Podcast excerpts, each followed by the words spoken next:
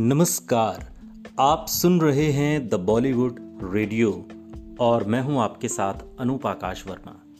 दोस्तों, ये किस्सा किशोर कुमार का है, लेकिन सुनाने वाले हैं गुलजार साहब। कवि, गीतकार गुलजार साहब ने अपनी एक किताब में भारतीय सिनेमा जगत की दिग्गज हस्ती किशोर कुमार के बारे में कई रोचक बातें साझा की गुलजार की किताब, actually I met them a memoir इस किताब में उन्होंने बताया है कि अपने मनमौजी स्वभाव के लिए चर्चाओं में रहने वाले किशोर कुमार एक फ़िल्म की शूटिंग से पहले गंजे हो गए थे।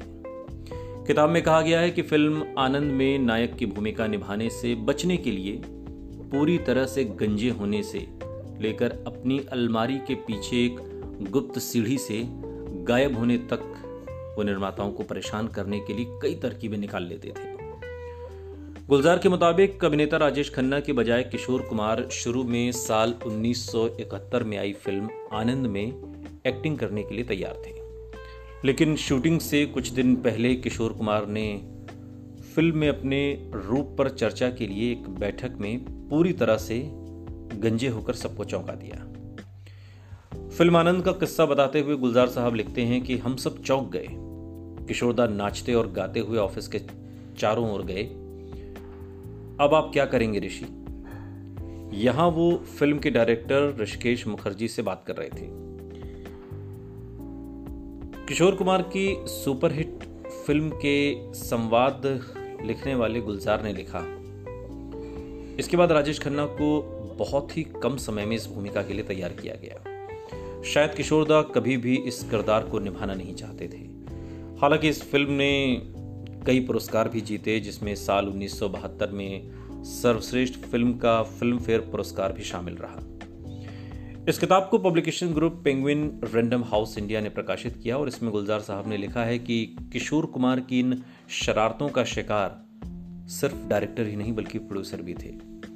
वास्तव में किशोर कुमार की पसंदीदा चीज़ों में से एक थी कि वो अपने प्रोड्यूसर को संकट में डालते रहते थे। अपनी किताब में गुलजार साहब लिखते हैं कि एक बार एक प्रोड्यूसर उनके घर पर मुलाकात करने गए, लेकिन किशोर कुमार उनसे बात करने के मूड में नहीं थे।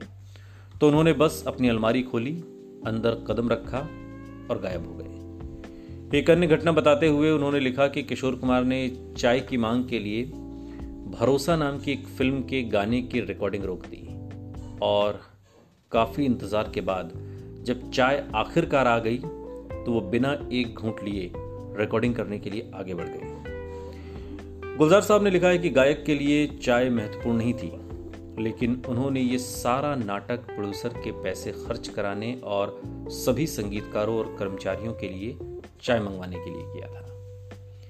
किशोर कुमार जैसे महान गायक को अपना दोस्त बताते हुए गुलजार साहब ने स्वीकार किया है कि किशोर कुमार ऐसी शख्सियत थे जिनके साथ आप बहुत लंबे समय तक नाराज़ या परेशान नहीं हो सकते।